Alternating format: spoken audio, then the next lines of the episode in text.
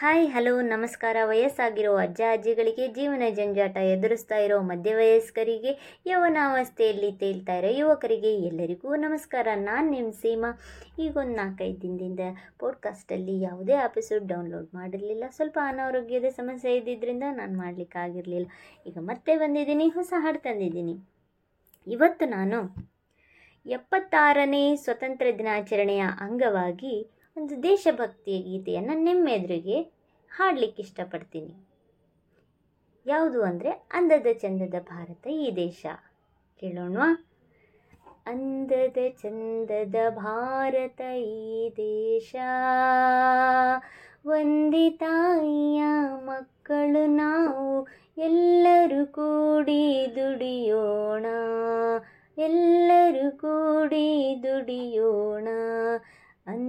ಅಂದದ ಚಂದದ ಭಾರತ ಈ ದೇಶ. ಒಂದೇ ತಾಯಿಯ ಮಕ್ಕಳು ನಾವು, ಎಲ್ಲರೂ ಕೂಡಿ ದುಡಿಯೋಣ, ಎಲ್ಲರೂ ಕೂಡಿ ದುಡಿಯೋಣ. ಸಿರಿತನ, ಬಡತನ, ಭೇದವು ಇಲ್ಲದ ಜಾತಿ ವಿಜಾತಿಯ ಸೊಲ್ಲನ್ನು ಅಡಗಿಸಿ ಸಿರಿತನ ಬಡತನ ಭೇದವು ಇಲ್ಲದ ಜಾತಿ ವಿಜಾತಿಯ ಸೊಲ್ಲನ್ನು ಅಡಗಿಸಿ ಸಮತೆಯ ಸುಂದರ ರಾಜ್ಯವ ಬೆಳಗಿಸಿ ಸಮತೆಯ ಸುಂದರ ರಾಜ್ಯವ ಬೆಳಗಿಸಿ ಸಮರಸ ಗೀತೆಯ ಹಾಡೋಣ. ಅಂದದ ಚಂದದ ಭಾರತ ಈ ದೇಶ.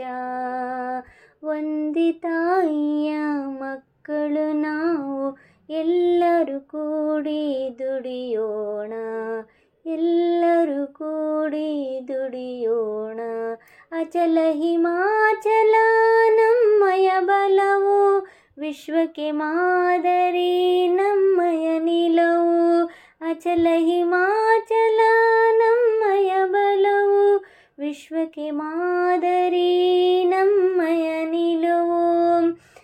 ಸಮತೆಯ ಸುಂದರ ರಾಜ್ಯವ ಬೆಳಗಿಸಿ ಸಮತೆಯ ಸುಂದರ ರಾಜ್ಯವ ಬೆಳಗಿಸಿ ಸಮರಸ ಗೀತೆಯ ಹಾಡೋಣ ಅಂದದ ಚಂದದ ಭಾರತ ಈ ದೇಶ ಒಂದೇ ತಾಯಿಯ ಮಕ್ಕಳು ನಾವು ಎಲ್ಲರೂ ಕೂಡಿ ದುಡಿಯೋಣ ಎಲ್ಲರೂ ಕೂಡಿ ದುಡಿಯೋಣ, ಎಲ್ಲರೂ ಕೂಡಿ ದುಡಿಯೋಣ. ಈ ಹಾಡು ನಿಮ್ಮೆಲ್ಲರಿಗೂ ಇಷ್ಟ ಆಗಿದೆ ಅಂತ ತಿಳ್ಕೊತೀನಿ.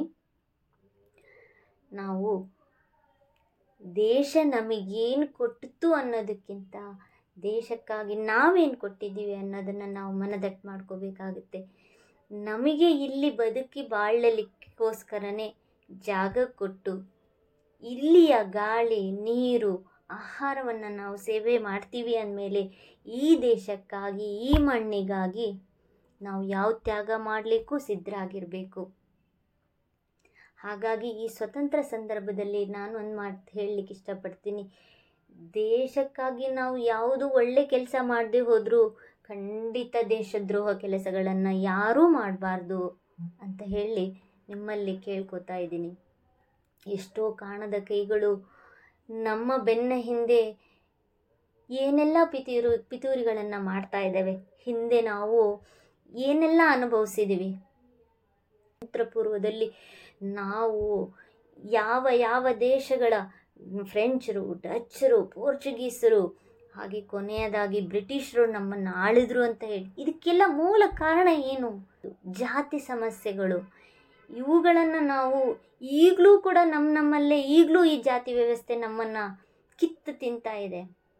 ಹಾಗಾಗಿ ಯಾರೋ ಹೇಳಿದ್ದನ್ನು ನಾವು ತಿಳ್ಕೊಳ್ದೆ ನಮ್ಮಲ್ಲಿ ನಾವು ಐಕ್ಯತೆಯನ್ನು ಮೂಡಿಸ್ಕೋಬೇಕು, ನಮ್ಮಲ್ಲಿ ಒಗ್ಗಟ್ಟನ್ನು ಮೂಡಿಸ್ಕೊಳ್ಳೋಣ, ಯಾವ ಜಾತಿ ಆದ್ರೇನು ಅದು ನಿಮ್ಮ ಮನೆಯ ಮಟ್ಟಕ್ಕಿರಲಿ. ಆದರೆ ಅದು ಹೊರಗಿನ ಪ್ರಪಂಚಕ್ಕೆ ಬಂದಾಗ ನಾವೆಲ್ಲರೂ ಭಾರತೀಯರೇ, ನಾವೆಲ್ಲರೂ ಒಂದೇ ಅನ್ನೋ ಮನೋಭಾವವನ್ನು ಬೆಳೆಸ್ಕೋಬೇಕು. ನಿಮ್ಮ ಜಾತಿ ಧರ್ಮಗಳನ್ನು ನಿಮ್ಮ ಮನೆ ಮಟ್ಟಕ್ಕೆ ಮಾತ್ರ ಇಟ್ಕೊಳ್ಳಿ.